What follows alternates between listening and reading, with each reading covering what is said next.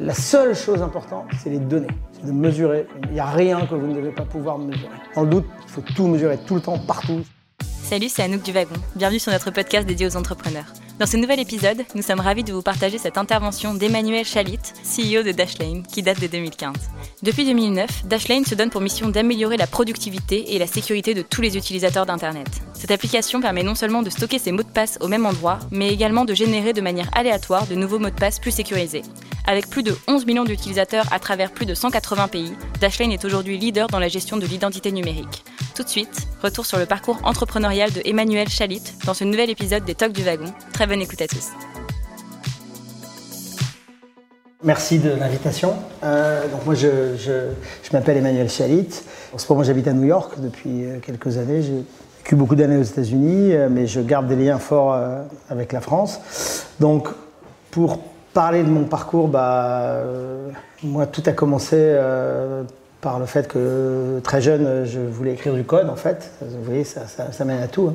Euh, et, je pense dès le lycée, ouais, ouais, les, premiers, euh, premiers ordinateurs à une époque où aucun d'entre vous n'était né. Je pense que je peux dire ça sans risque de me tromper.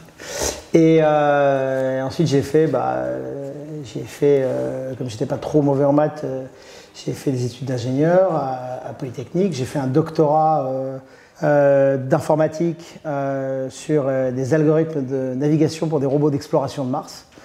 Qui, ouais, je sais, je suis d'accord, c'est assez marrant en fait quand on y pense, mais non, mais je suis d'accord. Surtout que maintenant, ça y est, ça, on commence enfin à y aller. Et j'ai passé pas mal d'années à, bah, être, écrire du code, puis ensuite écrire des instructions pour des gens qui écrivaient du code, et puis ensuite écrire des instructions pour des gens qui écrivaient des instructions qui écrivaient du code.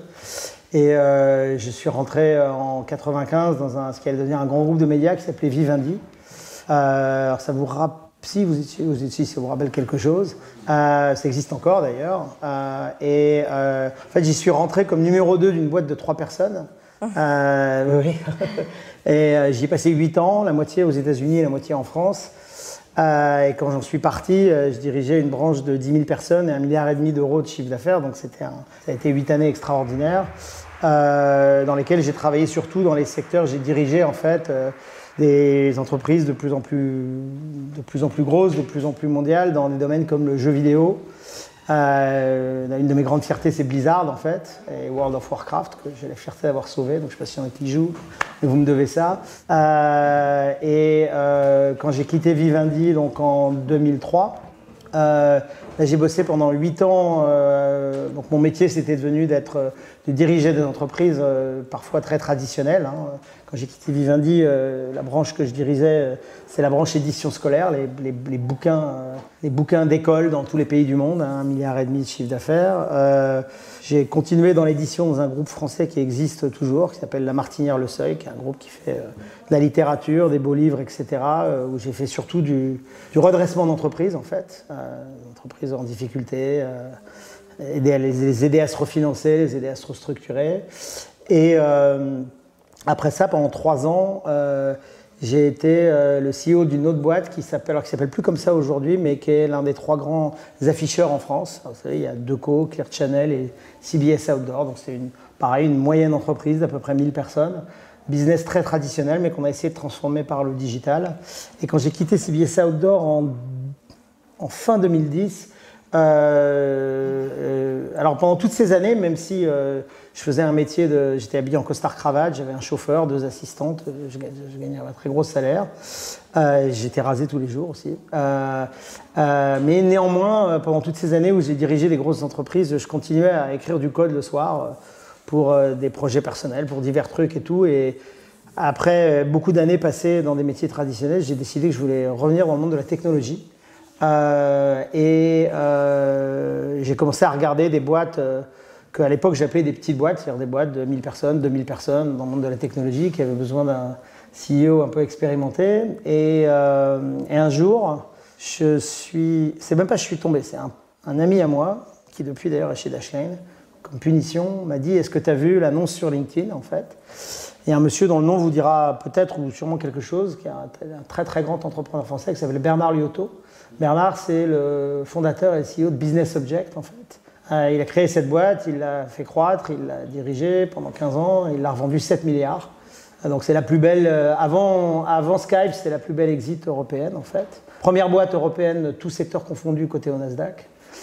Et alors Bernard, aujourd'hui, d'un côté, il est milliardaire, mais ça, ça l'occupe qu'à temps partiel.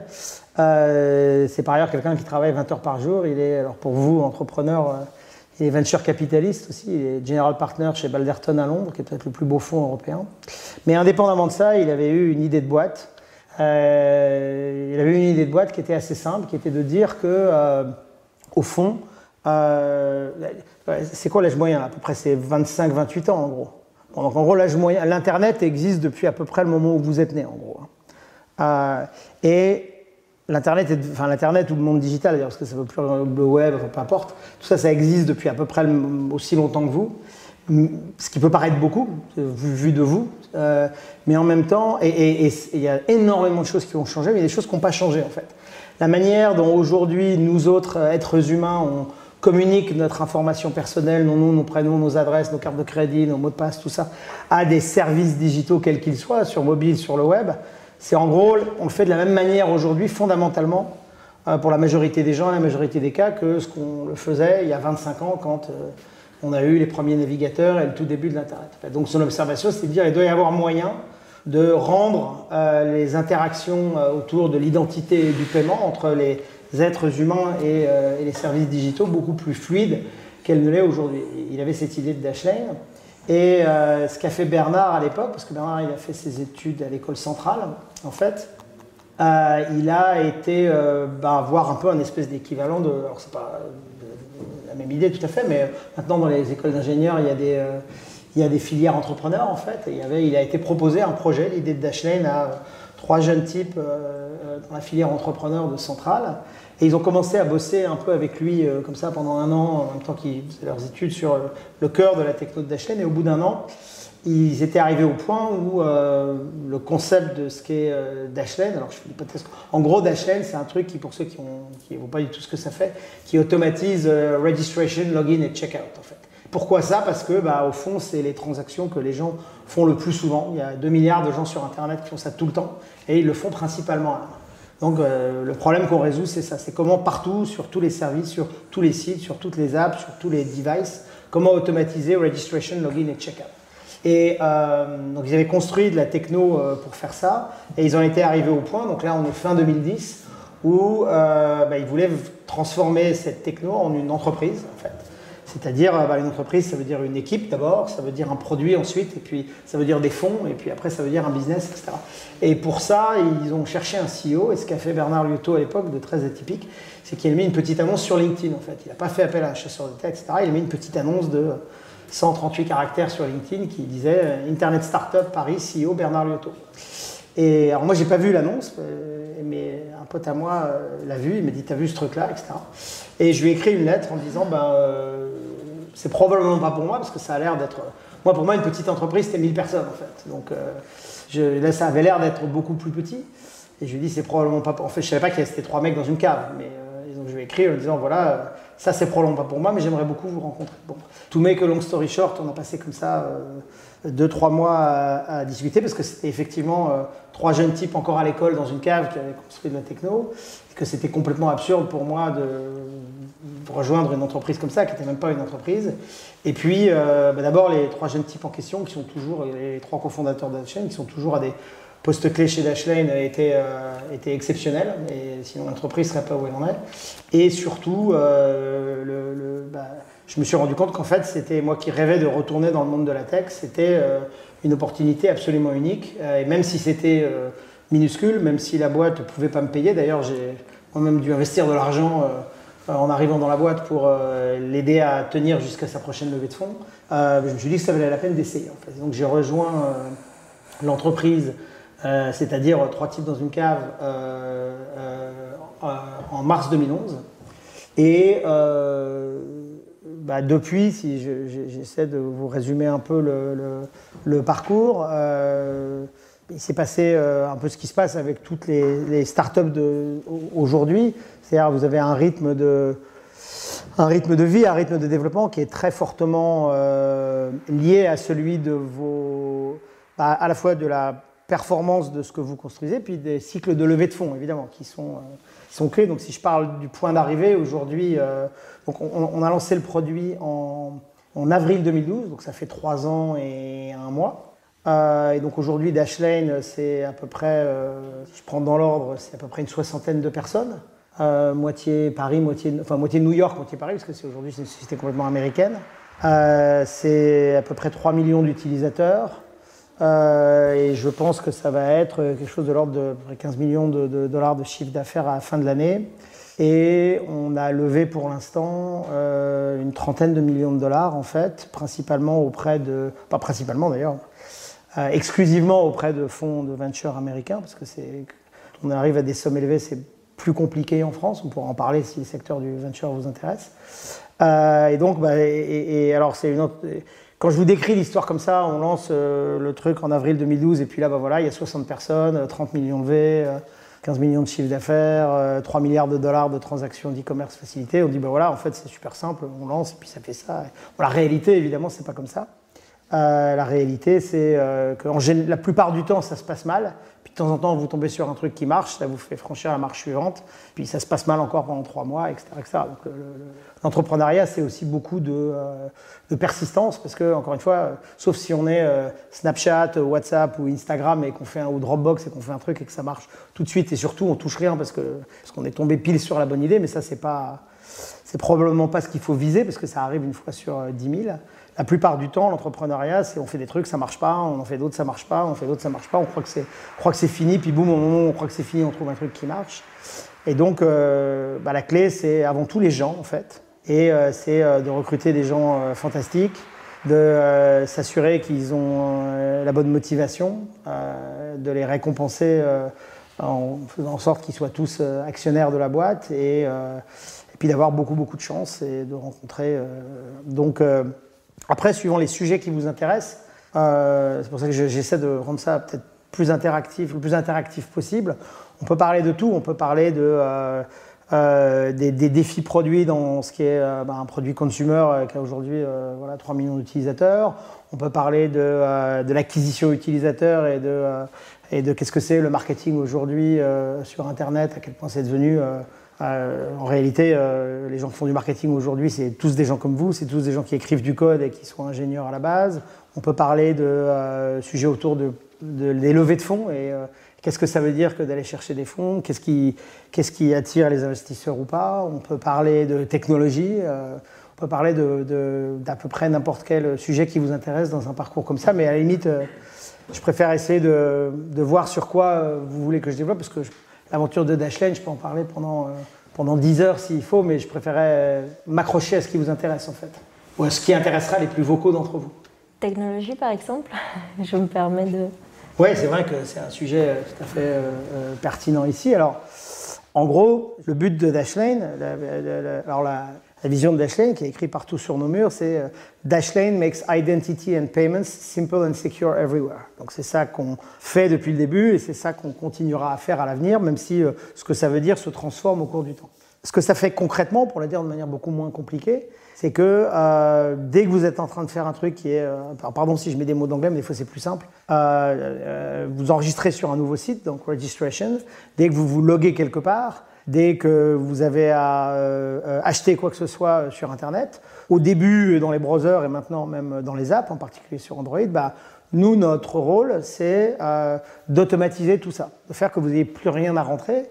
Et on fait ça comment? On fait ça d'abord en vous donnant les moyens par un ensemble d'apps qui sont sur iOS, sur Android, sur Windows, sur Mac, pas sur Linux pour l'instant, d'avoir accès de manière extrêmement sécurisée à toutes ces informations d'identité et de paiement, vos noms, vos prénoms, vos adresses, vos cartes de crédit, vos mots de passe. Tout ça est euh, disponible partout euh, euh, où que vous soyez. Et en utilisant ces informations et beaucoup de technos dont je peux parler là, des technologies d'analyse sémantique, pour bah, automatiser les actions comme ça. Ça veut dire automatiser les actions comme ça, ça veut dire non seulement savoir pas bêtement mais intelligemment quelles informations rentraient dans quel champ.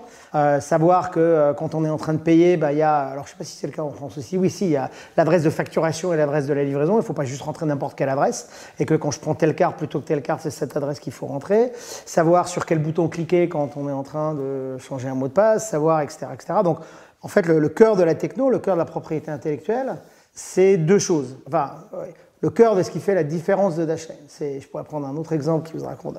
Le, cœur de la techno, c'est cette technologie d'analyse sémantique qui, sur mobile ou, euh, sur desktop, est capable, en temps réel, parce que ce n'est pas du scripting, ce n'est pas des trucs où euh, Dashlane, ça a été utilisé aujourd'hui euh, sur, je crois, plus de 8 millions de, de sites ou d'apps différentes. Donc évidemment, on n'a pas fait un script pour chacun d'entre eux et on ne pourrait pas, même si on voulait, parce que euh, maintenant, euh, bah, comme vous le savez, les sites, ils changent en permanence, les gens font en permanence du A-B testing. Donc, nous, tout ce qu'on fait, ça doit pouvoir être fait en temps réel au moment où l'utilisateur voit la page. Et puis, tout ce qu'on fait, une autre de nos caractéristiques, c'est que c'est fait côté client.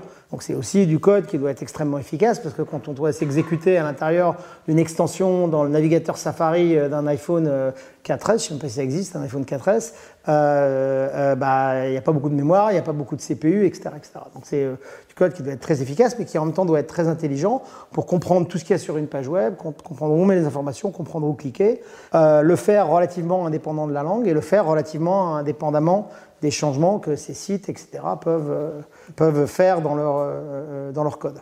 Ça, c'est la, première partie du, succès du produit, c'est une techno d'analyse sémantique qui est très en pointe, très universelle et très protégée aussi. Mais je dirais que ce n'est pas la partie la plus importante, en fait. La partie la plus importante, et alors, ça ne répond pas complètement à ta question, parce que ce n'est pas purement de la techno, mais, mais, c'est probablement le plus important. C'est euh, le, meilleur, le mieux pour l'expliquer, c'est de reprendre l'histoire d'une autre startup que là, pour le coup, vous connaissez tous et que vous utilisez probablement tous, c'est Dropbox. Je vais faire le même test. Qui est-ce qui connaît Dropbox? Bon, tout le monde, d'accord. Qui est-ce qui sert de Dropbox? Ah, un peu plus que Dashlane, mais pas encore tout le monde, presque. Bon. Donc, Dropbox, c'est une histoire intéressante. Euh, euh, pour vous, euh, d'un point de vue entrepreneuriat, plus que d'un point de vue technologie, parce que quand Dropbox est sorti, donc Dropbox c'est une boîte qui est sortie de Y Combinator, qui est un des incubateurs de la côte ouest, et Dropbox, quand ils sont sortis en 2008, en fait, ce qu'ils apportaient, c'était Personal Cloud Storage, donc un truc pour permettre aux gens de stocker leurs fichiers dans le cloud et de les partager avec d'autres. Ce qui, en, à l'époque, n'avait rien de nouveau. Il y avait 10 boîtes qui faisaient du Personal Cloud Storage.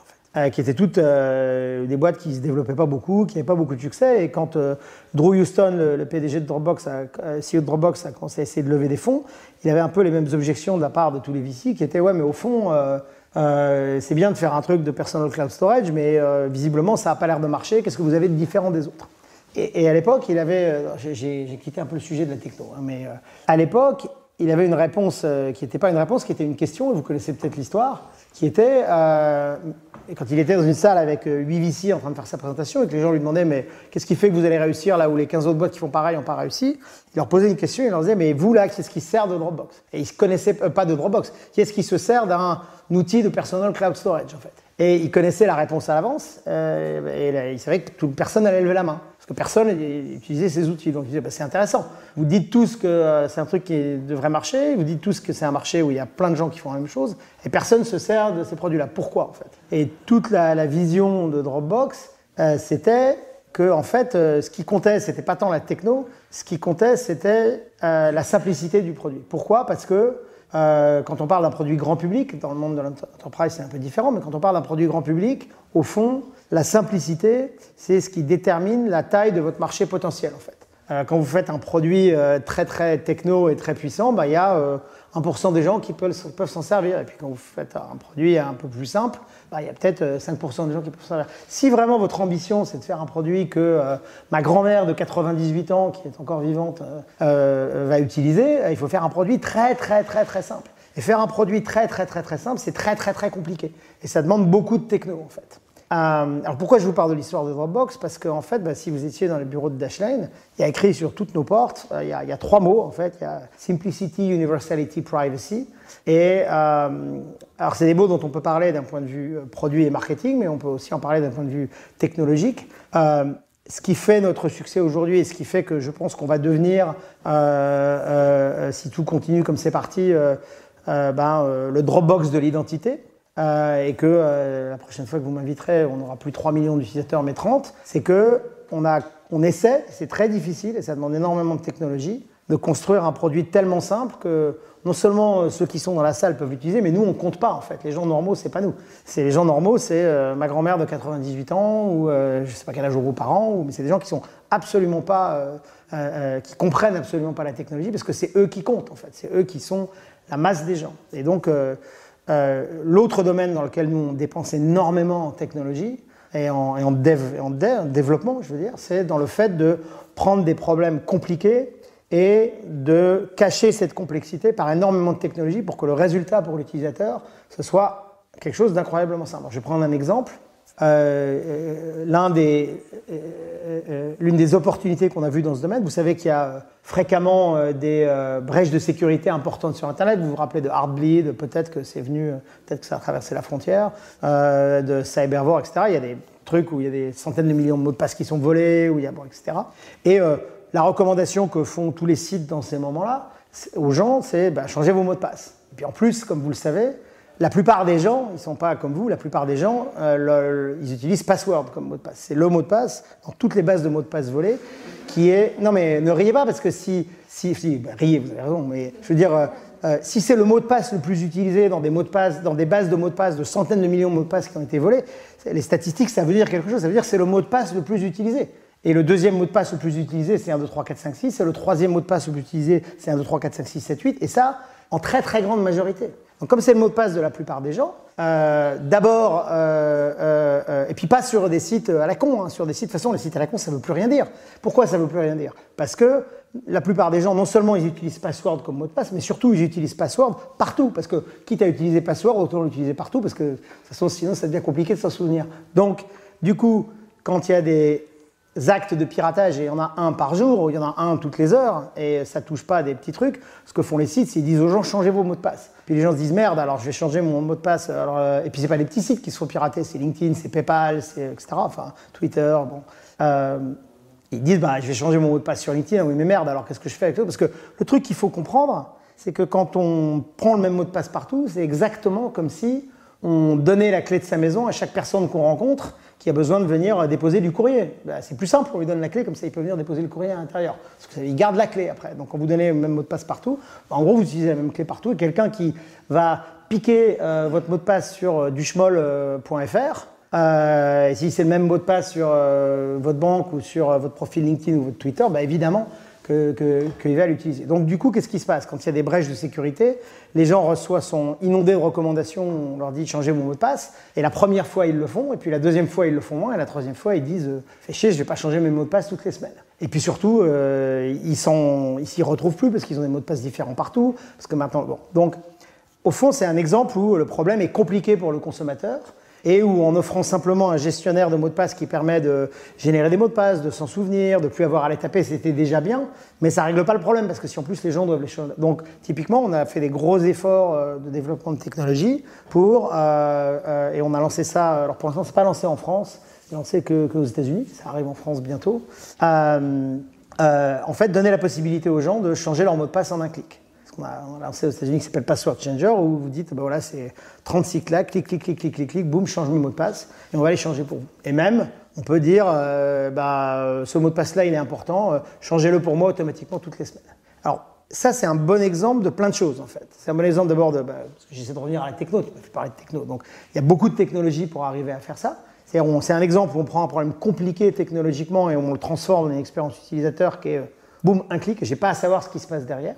Et euh, bon, on est les seuls à faire ça aujourd'hui, et donc euh, bah, ça nous donne un avantage euh, très important sur le, sur le marché. mais c'est aussi important stratégiquement. c'est là qu'il y a un lien très fort entre la technologie, le développement, et puis peut-être la stratégie à long terme, même la capacité à lever des fonds. C'est que en fait, c'est aussi la réponse progressive à la disparition du mot de passe, en fait. Parce qu'il y a beaucoup de questions sur qu'est-ce qui fait que, est-ce que le mot. Je vais vous donner un exemple.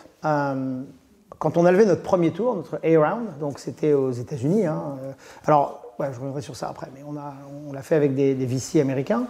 Euh, et euh, justement parce qu'on voulait lever 8 millions et que lever 8 millions en France. Quand on a levé notre A-Round, on avait un PowerPoint et un prototype qui marchait que si c'était Alexis, l'un des cofondateurs, qui cliquait pile au bon moment parce que si moi je le touchais, ça marchait pas. Donc on avait presque rien en fait. Et on a pu lever 8 millions de dollars, ce qui est quand même de l'argent en fait. Euh, parce qu'on a été levé aux États-Unis, c'est vrai que, alors peut-être que ça a changé depuis, mais c'est vrai qu'en euh, France, c'est peut-être plus compliqué d'aller chercher ces sommes-là avec très très peu de choses, avec un PowerPoint et une histoire. Mais bon, c'est un autre débat. Donc quand on a levé notre A-Round, on a vu euh, tous les plus grands investisseurs de la côte ouest, de la côte est, etc. Enfin, tous les noms que vous pouvez lire si vous lisez TechCrunch tous les jours. Et ils nous posaient tous la même question. Je reviens au mot de passe et à la technologie. Ils nous disaient tous, mais au fond, votre truc c'est super, mais dans deux ans, dans trois ans, ça servira peut-être plus à rien parce qu'il y a euh, Facebook Connect en fait. Et que euh, Facebook, ils ont bientôt un milliard d'utilisateurs, à l'époque ils n'avaient pas. Euh, et donc bah, finalement, la solution universelle d'identité pour les gens dans le monde digital, ça va devenir Facebook Connect. Et donc on devait expliquer pourquoi on pensait que ce n'était pas le cas, etc. Alors c'est une anecdote intéressante ici sur le monde de la technologie parce que deux ans et demi après, quand on a levé notre B-Round, avec fondamentalement les mêmes investisseurs, Sequoia, Benchmark, machin, etc., on a vu les mêmes. Il n'y en a pas un seul qui nous a posé la question, en c'est-à-dire qu'en deux ans, euh, les investisseurs avaient fini par comprendre, euh, pas parce qu'on leur expliquait, mais parce qu'ils avaient vu euh, que ben, les mots de passe n'étaient pas en train de disparaître. Au contraire, les mots de passe, les gens en avaient de plus en plus, c'était de plus en plus la merde, c'était de plus en plus compliqué. Et le problème n'allait pas du tout disparaître. En fait. Alors on peut revenir sur, si ça vous intéresse, pourquoi c'est pas Facebook Connect qui a été la solution. Ça c'est lié au deuxième mot-clé qui est Universality. Mais donc, si je reviens sur le premier, Simplicity, nous, pourquoi stratégiquement c'est important d'avoir le produit le plus simple possible et petit à petit de cacher toute cette complexité euh, aux utilisateurs C'est parce que, bah, c'est pour deux raisons. La première, celle que je vous disais, c'est que plus c'est simple, plus le marché adressable est grand. Et nous, si on fait cette boîte, c'est parce qu'on veut qu'il y ait 200, 300, 400 millions de personnes qui se servent de Dashlane, puisqu'il y en a 2 milliards qui en ont besoin, donc on va bien réussir à en capturer 20%. Euh, mais deuxièmement, pour arriver à ça, donc c'est un produit très simple. Et puis, deuxièmement, l'idée, c'est que au fond, ce qui va faire disparaître les mots de passe, c'est nous, en fait. Et pourquoi? Parce que ben, quand vous réfléchissez à un utilisateur de Dashlane aujourd'hui, c'est quelqu'un qui ne connaît aucun de ces mots de passe. C'est pas lui qui les a euh, inventés, on fait ça automatiquement. Il a des mots de passe évidemment impossibles à mémoriser, c'est des chaînes de caractères de 10, 15, 20, 30 caractères complètement aléatoires. Il les tape jamais, et maintenant il a même plus besoin de les changer puisqu'on fait ça automatiquement pour lui. Donc finalement, progressivement, ce qu'on fait, sans le dire, mais en le faisant, c'est qu'on fait disparaître le concept de mot de passe de la vie de l'utilisateur. Et pour lui, on a une solution d'identité. Et euh, aujourd'hui, euh, c'est des mots de passe. Demain, ça peut être un token qui est échangé entre nous et le site parce qu'on met un tiers de confiance. Mais le, mot de passe, petit à petit, on le fait disparaître de la vie de l'utilisateur. Et ce qu'on est en train de construire, en fait, c'est une solution d'identité qui peut s'appuyer sur des mots de passe, mais qui peut s'appuyer sur autre chose. C'est plus très important, en fait.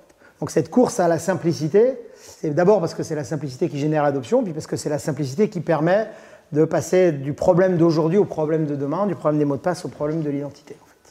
Il y a énormément d'engineering qui passe dans le fait de euh, faire en sorte que ces extensions s'installent de manière euh, à ce que, encore une fois, même ma grand-mère de 98 ans est capable d'installer une extension, une dans Chrome sans savoir ni ce que c'est une extension ni ce que c'est Chrome. Euh, donc il y a beaucoup de complexité derrière. Mais alors sur mobile, ça dépend sur quelle plateforme, parce que sur Android, on n'a pas besoin d'extension en fait. Sur Android, on utilise les accessibility services qui nous permettent de marcher dans les apps et dans les browsers sans aucune extension. Apple va y venir, hein, un mécanisme équivalent, parce qu'ils sont en train de perdre de la crédibilité par rapport à, Android. et oui, effectivement, dans le monde du, desktop, donc sur Mac et sur PC, ça passe par une extension parce que c'est aujourd'hui euh, euh, la seule solution pour le faire, mais on a fait des énormes progrès euh, qui sont, encore une fois, là, bah, c'est beaucoup de techno, beaucoup d'expérience utilisateur, parce que le genre de c'est un sujet super intéressant, en fait, on est en plein dedans. Ah, je vais prendre des chiffres. Aujourd'hui, pour vous donner un ordre de grandeur des chiffres, tiens, je vous poser une question. À votre avis, c'est quoi l'âge moyen d'un utilisateur de Dashlane? C'est 55. Donc, pourquoi je te donne cette stat?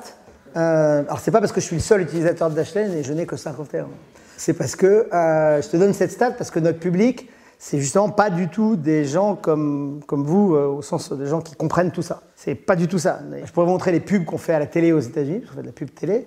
Ah, c'est un monsieur de 60 ans sur son canapé, c'est Oh, j'avais des problèmes avec mes mots de passe, mais maintenant je les oublie plus, euh, c'est super d'achat.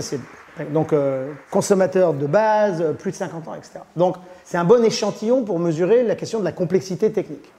Aujourd'hui, notre taux d'activation. De, alors, la leçon la plus importante de toutes, vous pouvez oublier toutes les conneries que je vous dis, la seule chose importante, c'est les données. C'est de mesurer, mesurer. Il n'y a rien que vous ne devez pas pouvoir mesurer. Tout.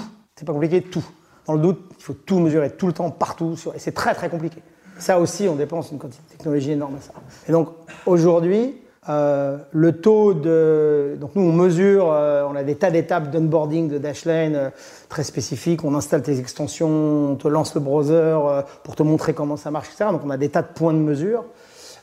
sur Windows, le taux de succès donc de gens qui ont downloadé, installé, machin, atteint l'onboarding, euh, aujourd'hui, il est de, 93,8, en fait 93,8%, donc il y a encore une partie qu'on n'arrive pas à capturer, mais c'est sur une base de gens qui en moyenne ont 55 ans, hein, donc c'est pas mal. Euh, et le reste, en fait, c'est des gens, et c'est là que c'est difficile, c'est des gens qui refusent. On, leur, on, installe, on leur met un joli écran sur le browser qui dit voilà, pour terminer l'installation de Dashlane, cliquez là, une grosse flèche qui clignote, mais il reste toujours 4, 3, 4, 5% de gens qui disent ah non, non, euh, je veux pas. donc euh, c'est un obstacle, et, euh, mais ce 93,8, en janvier, il était de 87,5 en fait. Et pour, comment on est passé de 87,5 à 93,8 bah Parce qu'on a rajouté des trucs explicatifs, parce qu'on a découvert des edge cases complètement tordus de gens qui avaient installé tel truc et machin et que ça faisait péter. Donc, et beaucoup de l'énergie passée dans une boîte comme ça, quand on arrive à une certaine taille, c'est ben voilà, putain, ce mois-ci, on a gagné 0,5% de taux d'installation sur le machin. Mais 0,5% euh, quand on dépense 2 euh, euh, millions de dollars par mois en marketing, bah, ça fait beaucoup d'argent à la fin du mois parce que ça joue sur les taux de conversion, etc. etc. et puis ça joue sur, sur les tas de choses. Donc, sur Mac, ce chiffre, il était à 70% en janvier. Sur Mac, on a beaucoup de problèmes. pas parce que les utilisateurs acteurs Mac sont moins technophiles, mais parce qu'il y a des tas de barrières à l'installation d'extensions sur Mac avec le Mac App Store et tout. Mais la bonne nouvelle, vous vous en fichez, mais pour moi c'est une bonne nouvelle, c'est qu'on est passé de 70 à, à 89 là en, en, 6 semaines, en mettant pas mal de gens à bosser dessus. Et donc tu as raison, c'est une complexité, mais en même temps, si on ne fait pas ça, on n'existe pas, parce que notre cœur de métier c'est ça. Le, le principe il est très simple en fait. Quand tu as créé ton compte, tu as choisi un master password et on t'a obligé à ce qu'il ait un certain euh, euh, degré de complexité. C'est-à-dire si tu veux rentrer euh, un truc trop simple, de toute façon on l'accepte pas. Mais en fait, ce master password, il a deux caractéristiques essentielles. La première, c'est que, c'est en anglais, mais il n'y a, aucune trace physique de ce mot de passe où que ce soit dans l'univers. Il est enregistré absolument nulle part, il est juste dans ta tête, ou si tu l'as écrit sur un bout de papier, mais il est il est, ni lui, ni aucun de ses dérivés, ni aucun hash, ni aucun truc. Il n'y a, rien qui ait le moins de rapport avec le master password, nulle part en fait. Ni sur ton device, ni sur nos serveurs, ni nulle part. C'est la première caractéristique. La deuxième caractéristique, mais qui est liée à la première, c'est qu'en fait, ce master password, on s'en sert que pour une chose. C'est, euh, on s'en sert pour générer la clé de chiffrement de tes données, de tout ce que tu as mis dans Dashlane. Tes noms, tes prénoms, c'est ça, c'est pas trop confidentiel, mais tes mots de passe, tes cartes de crédit, etc. Et Techniquement, ce que ça veut dire, c'est que quand le client Dashlane, c'est-à-dire euh, ton appli euh, iOS, euh, ton appli Windows, ton appli Mac, s'authentifie sur nos serveurs, elle ne le fait pas sur la base d'un master password, elle le fait sur la base d'un autre mécanisme d'authentification complètement séparé, on a déposé un brevet sur ça, qui fait que nous, on n'a pas besoin sur notre serveur d'avoir un quelconque dérivé du master password pour vérifier que c'est bien toi quand ton client se connecte. Parce qu'on utilise un autre mécanisme, en fait. Du coup, ce que ça veut dire, c'est que il y a deux parties dans la réponse. La première chose que ça veut dire, c'est que sur nos serveurs, on a des dizaines de millions de fichiers euh, chiffrés euh, très fortement avec de l'AES 256 euh, salté, cross-machiné et tout ça. Donc en, pratique, qui coûte très très très très cher à attaquer. Mais surtout, c'est ça le plus important, les fichiers de chaque utilisateur sont chiffrés avec des clés toutes différentes, qu'on ne connaît pas, qu'on n'a jamais vues, qu'on n'a jamais touchées, qui sont jamais passées par nous d'aucune manière. Donc c'est important parce que ça veut dire que, en gros, on a conçu une architecture dans laquelle on, part de l'hypothèse que nos propres serveurs ne sont pas sûrs, en fait. C'est-à-dire, donc tout ce qu'on fait, on fait l'hypothèse que euh, bah, ça se trouve, nos serveurs sont hackés et on ne le sait pas. Donc les données qu'il y a sur nos serveurs, elles ne sont pas lisibles à Dashlane, en fait, parce qu'elles sont toutes chiffrées avec des clés de chiffrement différentes qu'on n'a jamais vues, ce que font pas la plupart des boîtes Internet. Parce que quand vous mettez dans Dropbox, c'est chiffré, mais il y a une clé, et le type chez Dropbox qui a la clé, il a la clé. hein. Ils ont menti au début, d'ailleurs, ils ont failli se faire, euh, ça a failli leur coûter très cher. Euh, donc nous, ben, voilà, on a euh, des, dizaines de millions de fichiers qu'on ne peut pas lire, parce qu'ils ont toutes des clés différentes, on veut surtout pas ni voir, ni toucher euh, ces clés à aucun moment. Ce qui veut dire que, ben, parce que, en fait, la sécurité, c'est quoi les trois causes de fuite de données? La première, c'est un salarié mécontent. hein, je, je sais que c'est pas bien, mais c'est la réalité. C'est la première cause de, de faille de sécurité dans les entreprises. Quelqu'un qui n'est pas content, qui s'en va et qui veut se venger, ou qui, etc. La deuxième, c'est des hackers, mais c'est pas la première, c'est la deuxième. Et la troisième, c'est un gouvernement qui vous envoie un petit papier rose en disant merci de nous donner euh, les données de Emmanuel. Donc nous, on a une grande chance face à ces trois menaces, c'est que de toute façon, pour le salarié mécontent, pour le hacker qui pénètre sur nos serveurs ou pour le gouvernement, euh, la NSA qui me dit merci de me donner les données de Emmanuel, bah, je lui dis bah, moi j'ai des données chiffrées, mais j'ai pas la clé pour la clé voir Emmanuel. Moi, tous les gens que je connais dans la crypto euh, te diront. Enfin, alors, d'abord, on peut tout décrypter. C'est une question de coût, si tu veux. Le problème, c'est que, euh, si tu veux, ils savent pas ce qu'ils décryptent. Euh, c'est des blobs de binaires, de trucs tous chiffrés.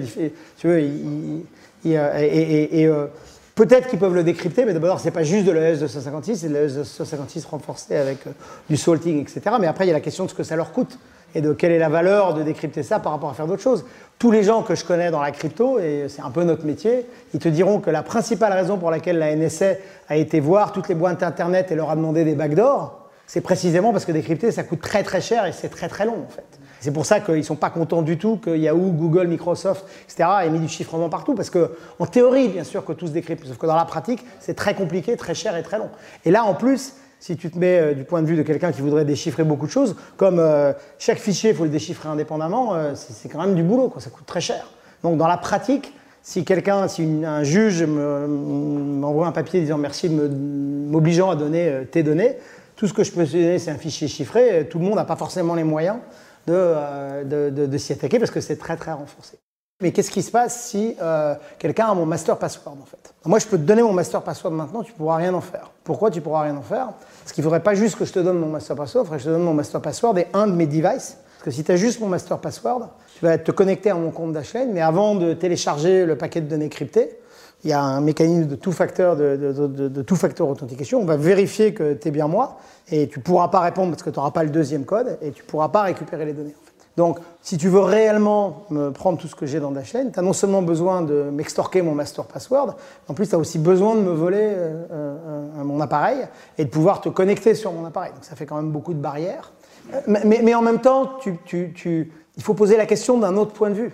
Peut-être que c'est facile et peut-être qu'en tant que personne ultra parano, tu veux pas le faire, mais réfléchis aux 98% de l'humanité qui utilisent password partout et qui écrivent password ou qui, quand ils en utilisent trois différents, les écrivent sur un petit calepin ou sur un post-it. Putain, vous avez vu quand, euh, là, c'était quoi? C'est iTélé, là, ou France 24, je sais plus quoi Les mecs, ils sont fait pirater et derrière eux, il y a les passwords avec les post-it. Le problème, c'est pas forcément de répondre à l'inquiétude des gens ultra parano qui pensent que c'est facile de pirater Dashlane. Cela dit, si tu y arrives, euh, ça m'intéresse et je te filerai une bonne bounty. Mais bon courage. Euh, le problème, c'est pour le- les 98% de l'humanité qui, leur problème, c'est pas d'être parano ou pas. C'est que de toute façon, ils ont rien, quoi. Et euh, ils ont rien et ils ont besoin d'une solution. Donc, euh, aujourd'hui, euh, ce que je peux dire avec une certitude totale, c'est qu'entre quelqu'un qui n'utilise pas Dashlane et quelqu'un qui utilise Dashlane, celui qui utilise Dashlane, il y a un niveau de sécurité qui n'a juste rien à voir. Parce qu'il a des mots de passe différents sur absolument chaque site, parce qu'il a des mots de passe compliqués et indevinables, parce qu'il peut les changer autant de fois qu'il veut, et parce que toutes ces informations-là sont dans un coffre-fort euh, avec un niveau de sécurité qui est en théorie peut-être attaquable, mais dans la pratique beaucoup moins attaquable que ce que le consommateur moyen sera jamais capable de construire. Donc c'est aussi ça qu'il faut voir, c'est d'où on part et où on arrive.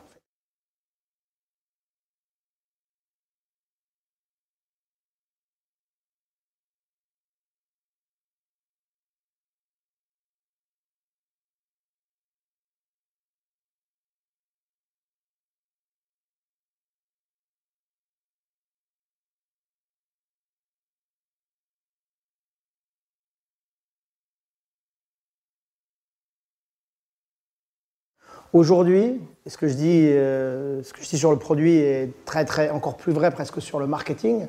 Aujourd'hui, en fait, le, développement produit sur, euh, enfin, ça dépend de l'objectif, mais si on est en, train d'essayer de faire un produit qui va être utilisé par des dizaines de millions ou des centaines de millions de gens, c'est quelque chose qui, euh, au début, contient une certaine part d'intuition et une petite part de mesure, mais qui très très rapidement devient un processus essentiellement guidé par les données, en fait. Et là, aujourd'hui, si, vous, si on a cinq d'entre vous qui téléchargent Dashlane, euh, vous allez avoir cinq expériences d'onboarding complètement différentes, en fait. Même sur iOS où c'est compliqué, en fait, euh, on a dû construire toute cette infrastructure. Mais aujourd'hui, euh, à part les toutes premières itérations dans les produits, c'est massivement du A-B testing. Pourquoi? Parce qu'en fait, on se rend compte que c'est très très très compliqué. Pour une raison très simple, c'est que nos utilisateurs, c'est pas des gens comme vous ou moi. C'est des gens très différents, c'est des gens qui sont. Et euh, c'est très très très compliqué. On peut avoir des intuitions, mais la plupart du temps on se trompe en fait. Et donc, bah, à, at any given time, aujourd'hui, quelqu'un qui installe Dashlane, euh, quelle que soit la plateforme, euh, bah, il est dans un, un, bucket, enfin un, panier d'AB testing et il va avoir une certaine expérience et la personne d'à côté va peut-être en avoir une autre. Et on a en permanence comme ça 20, 30 tests différents et on prend le winner. C'est énormément de statistiques statistical significance, statistical power, euh, des mécanismes. Alors, d'ailleurs, ce qui a une implication importante, c'est que pour optimiser un produit, il faut beaucoup de monde en fait. Parce que, euh, et ça on n'y pense pas forcément, mais euh, sinon il faut six mois pour faire un test. Et le problème c'est que du coup, bah, les développeurs, on a besoin de les nourrir de choses à faire.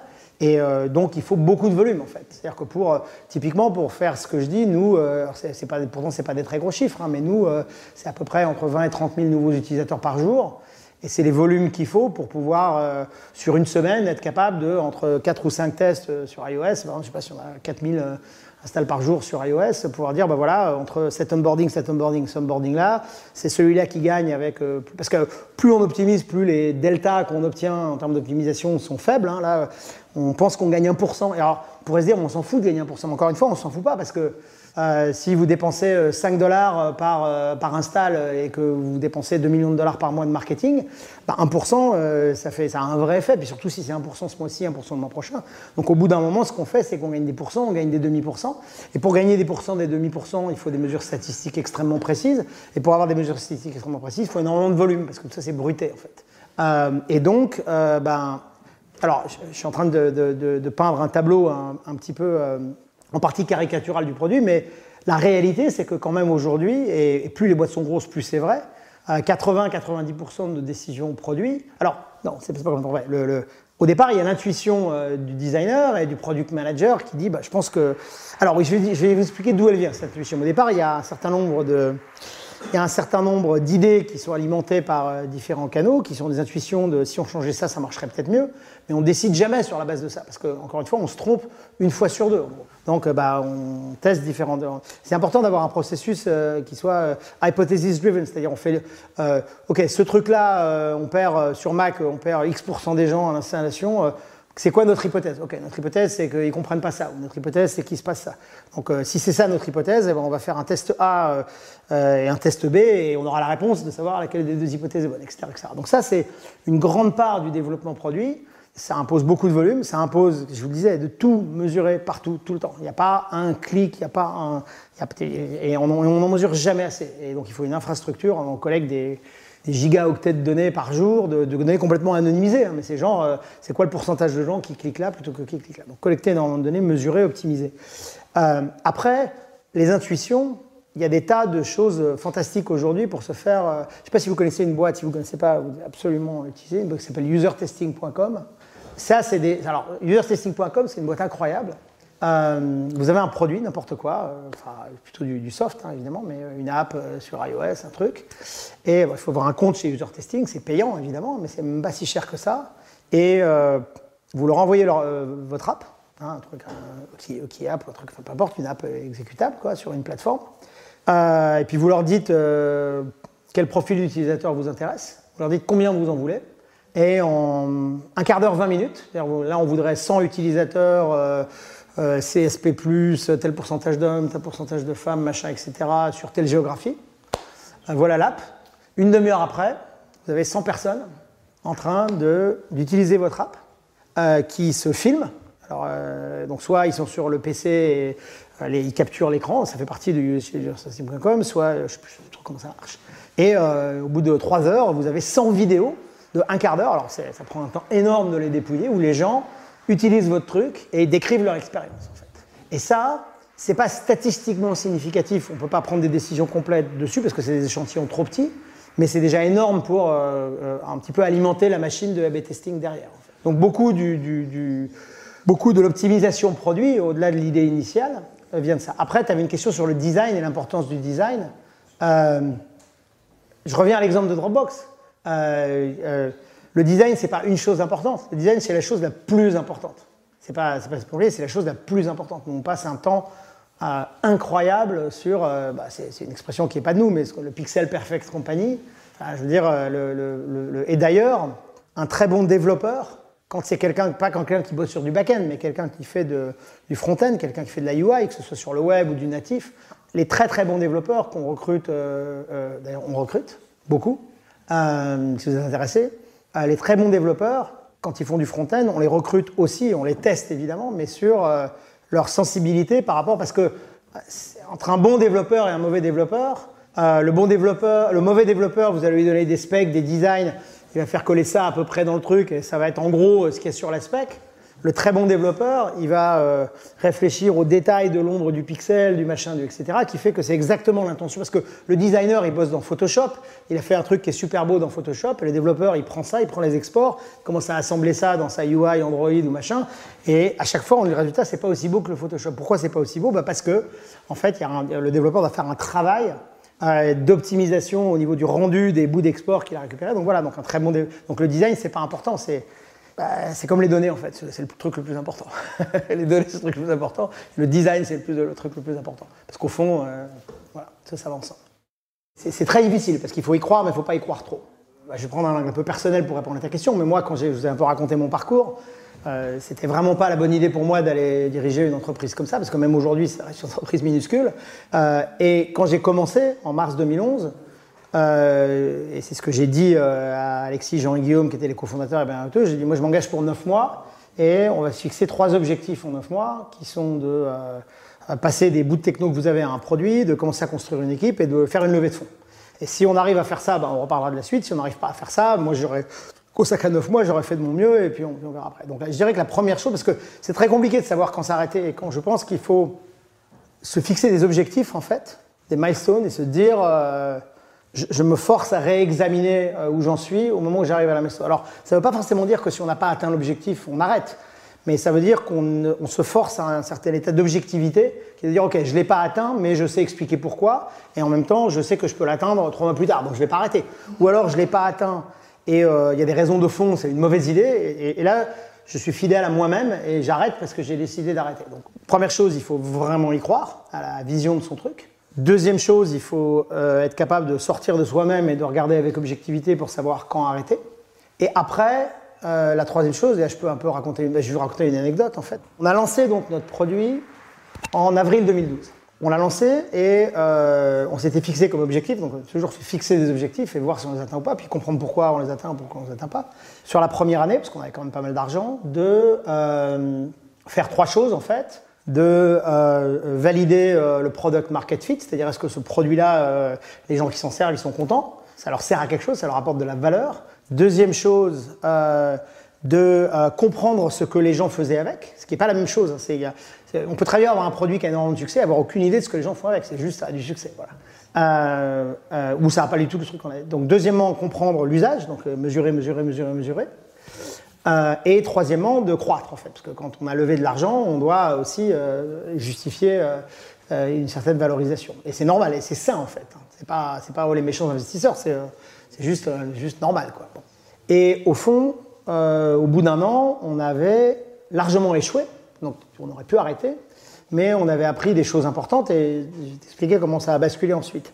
Euh, alors on a échoué parce qu'on est parti de zéro et au bout d'un an on avait 150 000 utilisateurs et euh, dans le monde d'aujourd'hui euh, c'est pas grand chose quoi. Surtout que, c'est un truc particulier de l'histoire de Dashlane mais c'est une boîte qui a été démarrée en France au niveau de tout ce qui est produit et engineering mais qu'on a lancé le produit dès le premier jour aux États-Unis en fait. C'est-à-dire que on n'a jamais lancé le produit en France d'abord, parce que, parce que bah, simplement c'est un marché beaucoup plus gros, c'est pas beaucoup plus dur de lancer un produit là-bas, et pour 50% d'efforts en plus, on a accès à un marché 10 fois plus gros on a lancé le produit aux États-Unis, donc 150 000 utilisateurs, c'est vraiment pas beaucoup. Euh, mais on a appris des choses essentielles. On a appris d'abord qu'on avait un vrai product market fit, c'est-à-dire que si on demandait à des gens qui se servaient du produit depuis un mois, deux mois, trois mois, euh, ce que les gens disaient était euh, incroyablement dithyrambique. C'était un jour, il y a un de nos utilisateurs qui a tweeté en disant Dashlane, thanks for fixing the internet. quand les gens disent ça, tu es là, waouh, putain, on sert à quelque chose. Puis tous les chiffres le montraient, les gens s'en servaient tout le temps. Daily active users, ce monthly active user, on était à 45%, c'est des chiffres à la Facebook. Donc c'est clair que quand les gens étaient vraiment dans le produit, ils s'en servaient tout le temps, ils s'en servaient, je pourrais parler de tas d'autres métriques, mais ils s'en servaient énormément. Donc on avait le product market fit. Par contre, euh, et puis, en plus, quand on demandait aux gens, mais ça vous sert à quoi en fait? Qu'est-ce que c'est la valeur de Dashlane?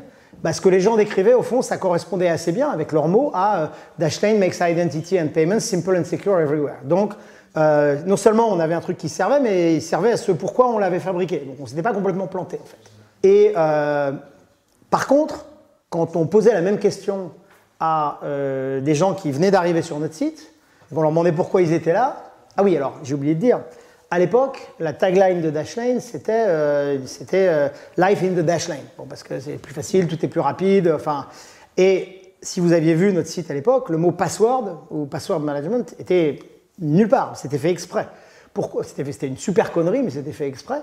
C'était parce qu'on ne voulait pas. Euh, bah, c'est la même histoire que Dropbox. Il y avait historiquement des password managers comme les LastPass, les OnePassword, etc. Mais c'était un peu des vieilles boîtes qui faisaient surtout des produits pour les geeks, qui étaient donc du coup structurellement limités à la niche des utilisateurs technophiles. Et nous, notre vision, c'était les 2 milliards de gens qui en ont besoin, pas les 5 millions de gens qui, euh, de toute façon, n'en ont pas besoin, en fait. Euh, et donc, du coup, eux, c'était des password managers. Et nous, on voulait surtout pas être vu comme un password manager. Donc, il y avait le mot password manager nulle part. Mais quand on interrogeait des gens qui, ça c'est l'autre truc aussi, les gens arrivent sur votre site, euh, faut pas les laisser repartir. Il faut pas qu'ils repartent sans répondre à un sondage. Il faut pas qu'ils repartent sans vous donner des données. Il faut, des données euh, à comprendre, pas des données à voler, évidemment. Euh, quand on demandait aux gens qui arrivaient sur notre site, euh, leur réponse c'était bah, Moi je viens là parce que je cherche un password manager. Donc, c'était un miracle complet qu'ils nous trouvent, parce qu'au niveau SEO, c'était carrément pas top de, nulle part avoir le mot password manager. Mais surtout, bah, il y avait un truc où, en gros, c'était presque un miracle. Oui, c'est ça, s'ils nous trouvaient, parce que nous, on faisait tout pour cacher le fait qu'on était un password manager, même si au fond, c'est quand même beaucoup ce pourquoi on utilise le produit. Donc, ça, c'était la première erreur. Puis, le deuxième truc qu'on a eu de la part de nos utilisateurs, un nombre très important d'utilisateurs nous ont dit qu'ils n'étaient pas du tout à l'aise, mais c'est aussi parce que c'est plutôt des gens de 50 ans, de 55 ans, etc., avec le fait que le produit était gratuit. En fait. Ils n'étaient pas du tout à l'aise avec le fait que le produit était gratuit parce qu'ils disaient deux choses. Ils disaient euh, If it's free, I am the product. Donc, qu'est-ce que vous faites avec mes données? Euh, comment c'est quoi votre business model là, ce truc euh, qui est super et puis qui a toutes mes données et puis que personne paye? Ça sent pas très bon. Et puis il disait aussi, bah, si c'est gratuit, est-ce que vous serez encore là dans 6 mois? Moi, vous avez généré tous mes mots de passe sur 150 euh, sites. Euh, si vous disparaissez, je vais être un peu mal. Donc il nous disait, euh, on n'est pas du tout, on n'a pas confiance si ce produit-là est un produit entièrement gratuit. Ça ne voulait pas forcément dire qu'il voulait individuellement chacun payer, mais ça voulait dire qu'il voulait que quelqu'un paye en tout cas. Parce que si personne payait, ils n'étaient pas du tout à l'aise avec ça. ça, c'était le deuxième truc. Et puis, le 6 juin 2013, euh, il y a un type qui s'appelle, alors ça vous dira rien parce que vous ne vivez pas aux États-Unis, un type qui s'appelle David Pogue, qui est euh, le grand chroniqueur euh, tech du New York Times en fait, qui avait, comme par miracle, comme les autres, il a découvert Dashlane, il était tombé amoureux de Dashlane, et il a fait un article complètement délirant dans le New York Times sur Dashlane. le New York Times, les journaux aux États-Unis, c'est pas pareil qu'en France. C'est-à-dire quand vous avez un article délirant dans le New York Times, ça effondre les serveurs d'AWS. Je veux dire, c'est énorme, quoi. Et il a fait un, article incroyable sur Dashlane dans le New York Times. Mais ce qui est intéressant, c'est pas tellement que euh, du jour au lendemain, la, boîte a doublé de taille. C'est surtout que, euh, en fait, son article est devenu viral. C'est-à-dire que pendant trois jours, ça a été l'article le plus partagé par email de tout le New York Times. Et encore une fois, ça ne vous dit pas forcément grand-chose, mais c'est juste plus que la guerre en Irak, plus que les élections, plus que machin. Les gens parlaient que de ça, en fait. Et donc, et son, le titre de son article, c'était sur les passwords. Et tout ça, c'est arrivé en même temps on avait des utilisateurs qui nous disaient, euh, pardon, qui nous disaient, euh, parce qu'en fait les passwords on voulait pas en parler parce que pour nous c'était un problème de geek en fait. Euh, c'était pas ça qui comptait pour les gens.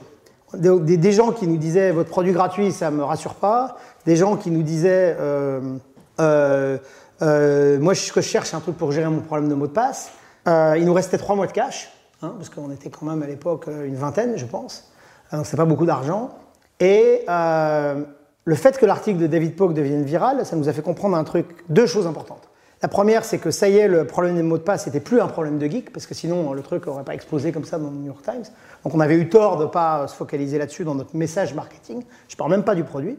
Et la deuxième chose, par contre, c'est que la vraie raison, parce que quand les gens, quand quelque chose devient viral, quand les gens partagent, c'est pas parce qu'ils sont, euh, c'est pas parce qu'un truc est cool ou excitant ou si vous lisez des trucs, il y a un super bon bouquin qui s'appelle, euh, qui s'appelle, enfin, je me souviens plus, je vous retrouverai le nom, euh, je t'enverrai le nom, mais sur la viralité qui est, fait par un prof de de la Wharton Business School à, UPenn, qui est un incroyable sur la viralité. Ce qu'il explique, c'est qu'il y a des fois des tas de trucs complètement inintéressants qui deviennent viraux quelque chose devient viral parce qu'à un moment, les gens ont par exemple un waouh, ils, ils, ont une information à laquelle ils ne s'attendaient pas du tout. Et là, c'était quoi en fait? C'était pas qu'ils découvraient que les mots de passe étaient un problème, c'était qu'ils n'imaginaient même pas qu'il y avait une solution. C'est-à-dire, euh, la raison pour laquelle l'article est devenu viral, c'est que les gens se disent, mais c'est incroyable, ce problème, je l'ai tous les jours, j'imaginais même pas qu'il y ait une solution. Et ce que ça nous a donné comme leçon importante au niveau business, c'est que bah en fait, les gens, ils allaient, ils pas nous trouver parce qu'ils nous cherchaient pas. Ils nous cherchaient pas parce qu'ils imaginaient même pas qu'il y avait une solution. Donc en fait, on s'est retrouvé en juin 2013 avec trois mois d'argent, avec des utilisateurs qui disaient il faut que quelqu'un paye, avec un produit qui marchait bien mais que personne n'avait jamais trouvé parce que d'abord on le cachait en parlant pas de mot de passe et deuxièmement, de toute façon, personne cherchait une solution parce que les gens n'imaginaient pas que ça existait. Et on a à ce moment-là fait un espèce de mini pivot. Et ça aide beaucoup de plus avoir d'argent parce qu'à ce moment-là, de toute façon, t'as pas le choix, t'en as plus rien à foutre. Euh, même mon board n'était pas d'accord, je leur ai dit, bon, c'est pas grave, hein. il reste trois mois d'argent. On a changé trois choses, on a refocalisé tout le message consommateur sur le, les mots de passe et le password management. On a introduit un premium euh, où, en ggros, sur un device d'HN, c'est gratuit, et quand on veut synchroniser entre multiples devices, c'est payant. À l'époque, euh, c'était 20 dollars par an. Ensuite, ça a été 30, maintenant c'est 40 parce que bah, ça convertit super bien. Et on a commencé à faire du marketing euh, digital, de l'acquisition utilisateur en fait, sur tout un tas de cadeaux, dont Facebook mobile, dont etc. En euh, disant simplement, bah, on va essayer, on, va avoir du chiffre d'affaires, on va réinvestir le chiffre d'affaires, on va voir si ce machin-là, ça va m'agrandir. Et c'est ça qui est en fait l'histoire de cette boîte. C'est une boîte qui euh, ne décollait pas tant qu'elle avait un produit gratuit, qui est passé du gratuit au freemium et qui est passé de 150 000 à 3 millions d'utilisateurs en, un an en fait. Parce que bah, on a enclenché la confiance, on a enclenché la monétisation euh, qu'on cherchait même pas en fait. Et euh, parce qu'on n'avait plus d'argent. Mais à ce moment-là, j'aurais pu dire, bah, on arrête parce qu'en fait, on n'avait pas atteint nos objectifs. On s'est dit, on va tenter un dernier truc. Et puis, bah, ce truc-là a marché. Et puis derrière, c'est sur la lancée de ça qu'on a levé nos, 22 millions. C'est fini pour aujourd'hui. Merci d'avoir écouté ce podcast. Si cet épisode vous a plu, pensez à vous abonner sur iTunes ou Spotify. Et si ce n'est pas déjà fait, je vous invite à laisser un avis et à le partager sur vos réseaux préférés. À la semaine prochaine pour un nouvel épisode. Salut à tous.